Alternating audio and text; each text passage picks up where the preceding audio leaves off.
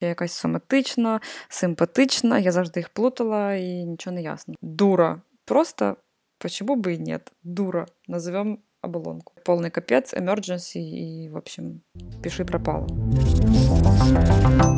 Всім здрасте! З вами Настя, і це четвертий випуск мого нейроподкасту, в якому ми продовжимо тему будови мозку, а саме сконцентруємося на захисті мозку. Але перш ніж перейдемо до цієї теми, я пропоную трошки згадати про те, що саме ми захищати збираємось. Отож, є основний розподіл на центральну і периферичну нервові системи, як ми, мабуть, всі пам'ятаємо зі школи. Ну, лічно я ні, тому що там ще якась соматична, симпатична, я завжди їх плутала і нічого не ясно. Коротше, зараз спробуємо розібратися. Отож, основний розподіл це центральна і периферична нервові системи. Е, в центральну входить головний і спинний мозок, а в периферичну все інше, що в нас є в тілі, тому що ну, ясно, що нейрон є і в пальчиках, там, і в ножках, всюди. Периферична нервова система, в свою чергу, розподіляється на соматичну і автономну. Соматична нервова система відповідає за те, щоб е, донести сигнали з зовнішнього середовища в центральну нервову систему, і з центральної нервової системи в ну, там, в руки, ноги, куди угодно. Вона ще асоціюється з добровільними рухами. Ну, типу, ті рухи, які ми приймаємо рішення, про які ми приймаємо рішення самі. І ще є автономна нервова система, про яку ми рішення, в принципі, не приймаємо. Там, Це, наприклад, коли ти бачиш лимон, в тебе тече слина, ти ж не контролюєш це. Тому ну, за це все відповідає префрична нервова система. Так от, центральна нервова система, очевидно, дуже важлива, важливіша. Не знаю, чи важливіша, але окей. Чомусь так сталося, що її е, треба оберігати набагато сильніше. І тому центральну нервову систему, а саме, як ми вже визначили, головний спинний мозок, оточують аж три оболонки захисні. Причому не оболонки, я помилилася, а оболони. Тому що десь на початку 2000-х років, якщо зайти на українську Вікіпедію, там буде написано, що вони вирішили називати мозкові оболонки оболонами для того, щоб не плутати їх з там, слизовою і райдужною оболонками.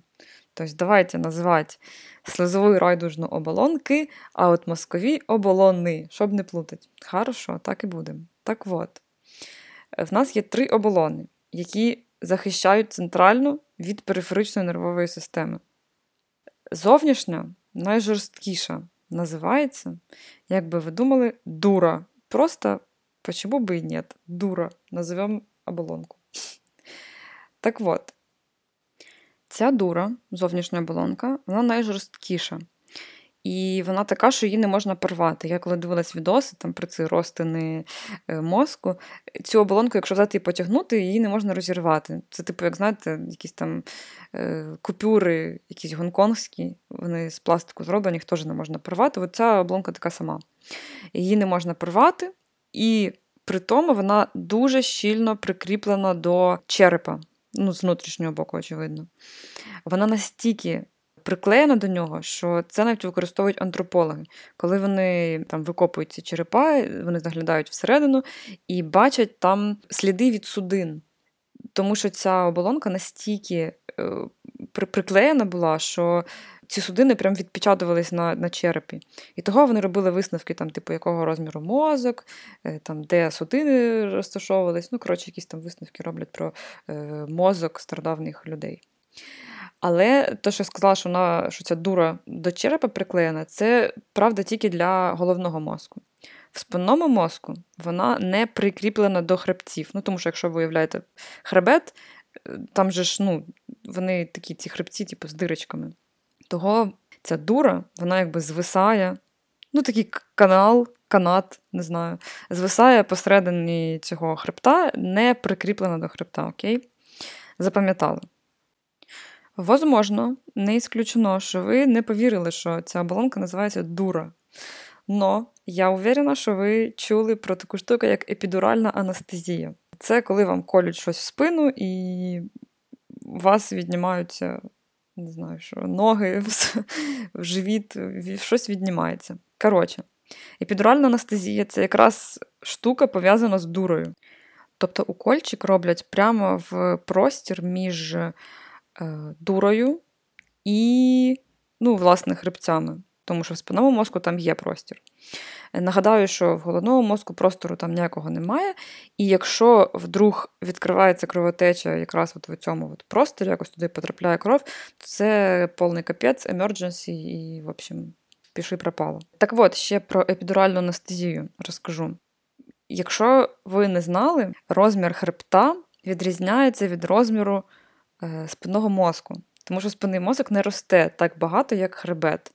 В якийсь момент у вас хребет почне бути довшим, ніж спинний мозок. Тобто спинний мозок у вас закінчиться десь там, там де у вас цей прогиб да, в спині. Але при цьому е, в спинному мозку нерви. В кожного там є свій номер, типу там е, нерв такого-то е, там крижового відділу, там номер 10, виходить в такі, в таку-то дирочку. Якщо ви бачили, в хребцях є дірочки, в які вони виходять. Там Виходить в дірочку такого-то відділу номер 10 окей. Але оскільки в якийсь момент е, довжина хребта починає випереджати довжину е, спинного мозку, внизу залишаються нерви, які ну, не встигли вийти. Вони ну, типу, висять там. Того це називається. Ну, в нього там є якась научна назва сложна, але в народі це називається кінський хвіст. Ну, як в народі. Наскільки народ може говорити про спинний мозок, настільки воно називається кінський хвіст. Тому що воно виглядає реально як просто от, як хвост коня. Такі, типу, штуки висять, як канальці. Ці от, ті нерви, які не встигли вийти в свої дірочки. Вони просто звисають і виходять в дірочки нижче, там, ті, що йдуть до копчика там, в ту сторону вниз, вони виходять через е, ті дірочки, які лишилися.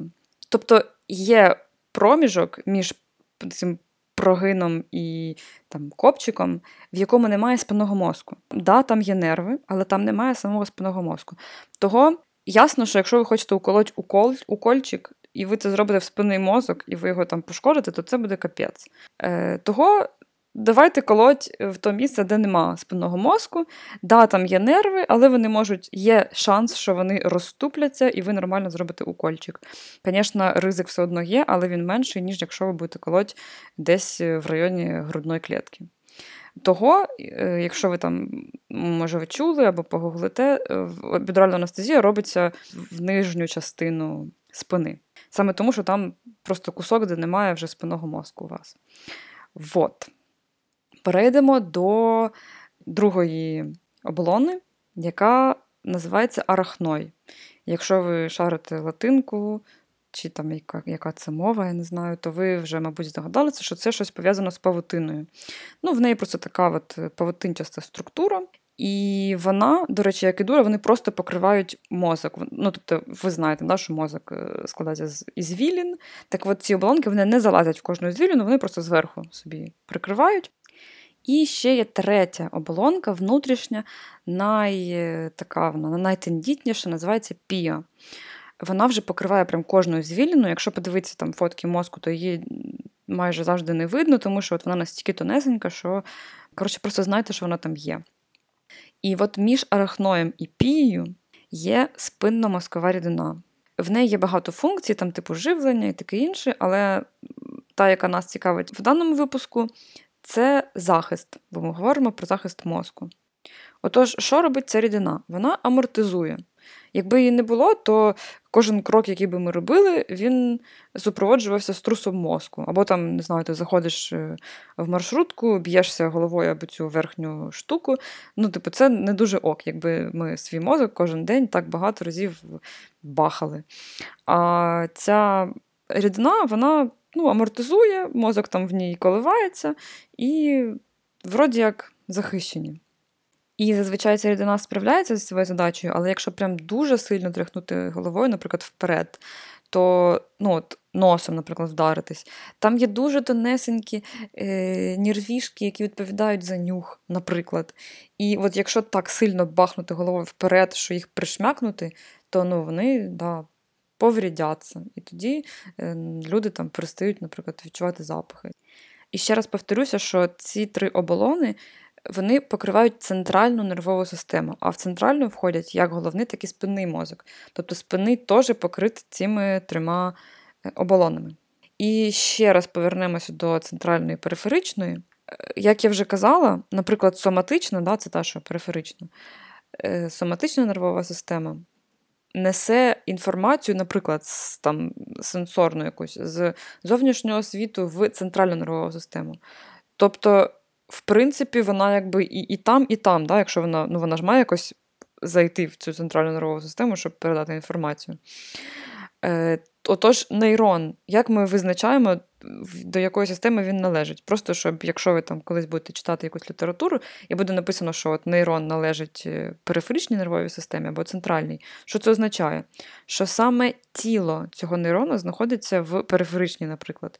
Тобто сам аксон може і заходити в центральну нервову систему, тому що якраз так і передаються там якісь захворювання да, центральної нервової системи, якісь там не знаю, віруси, бактерії, е, вони якраз там по аксону часто передаються. Але просто щоб ви розуміли, що як коли я кажу там це нейрон периферичної нервової системи, це означає, що саме тіло цього нейрона лежить в периферичній нервовій системі. Але це не означає, що весь цей нейрон разом зі своїм аксоном лежить в периферичній нервовій системі. Ну і раз ми вже поговорили про оболони, про череп, ми поняли, що простір для нашого мозку є скінченним. Якраз в цьому і криються проблеми з раком мозку. Чому б не закінчити випуск розмовами про рак, наприклад? Е, що таке, в принципі, рак? Це коли клітина починає нескінченно дробитися.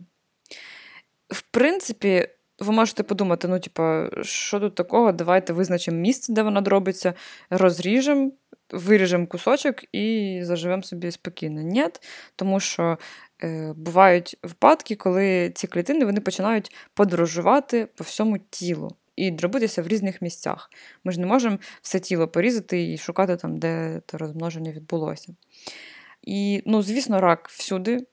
В будь-якому місці тіла поганий, але чим він небезпечний для мозку це тим, що мозок має скінченне місце. Ну, типу, він обмежений черепом.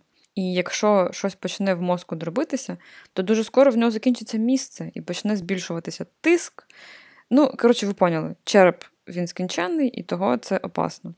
Але ще би хотіла додати, що, можливо, деякі люди думають, що нейрони можуть розмножуватися і спричиняти пухлини мозку. Ну, Тому що в мозку найперше, що приходить е, в голову, що є в мозку нейрони. Це не так, тому що нейрони ділитися не можуть, в них немає нащадків. Ну, типу, нейрон, це знаєте, як е, чоловік якийсь народився, прожив, помер і нічого після себе не залишив. От так само і нейрон. Вони не розмножуються. Тому пухлини спричиняють інші клітини мозку. Да, В мозку є інші клітини, крім нейронів. Найпоширеніше це глія. Про глію ми поговоримо в наступному випуску або в якомусь з наступних. Це типу допоміжні клітини. Ще пухлини можуть спричиняти оці оболони, про які ми сьогодні говорили. Ну, от, можливо, ви чули менінгіоз. Це такий тип пухлин, про який багато писав Генрі Марш, якщо ви читали його книжки. Це британський нейрохірург, який розказував про свою практику. Так от, англійською е, оболони, про які ми сьогодні говорили, це менінджіс, того менінгіоз називається. От. Через них можуть е, бути пухлини. Ще є залозні клітини, які можуть теж дробитися. Є дві залози в головному мозку: одна гіпофіз, а друга епіфіз. Вона ж е, пінеальна залоза, вона ж шишковидне тіло.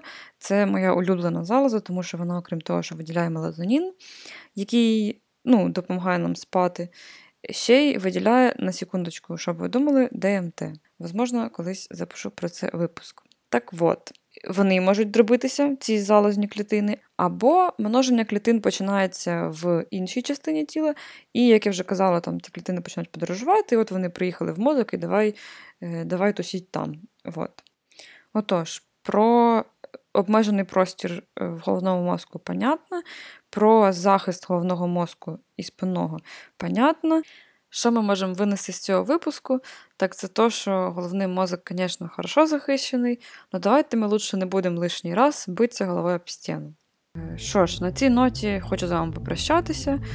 А в наступному випуску ми нарешті поговоримо про нейрони і дотичні теми. Дякую за увагу, всім пока!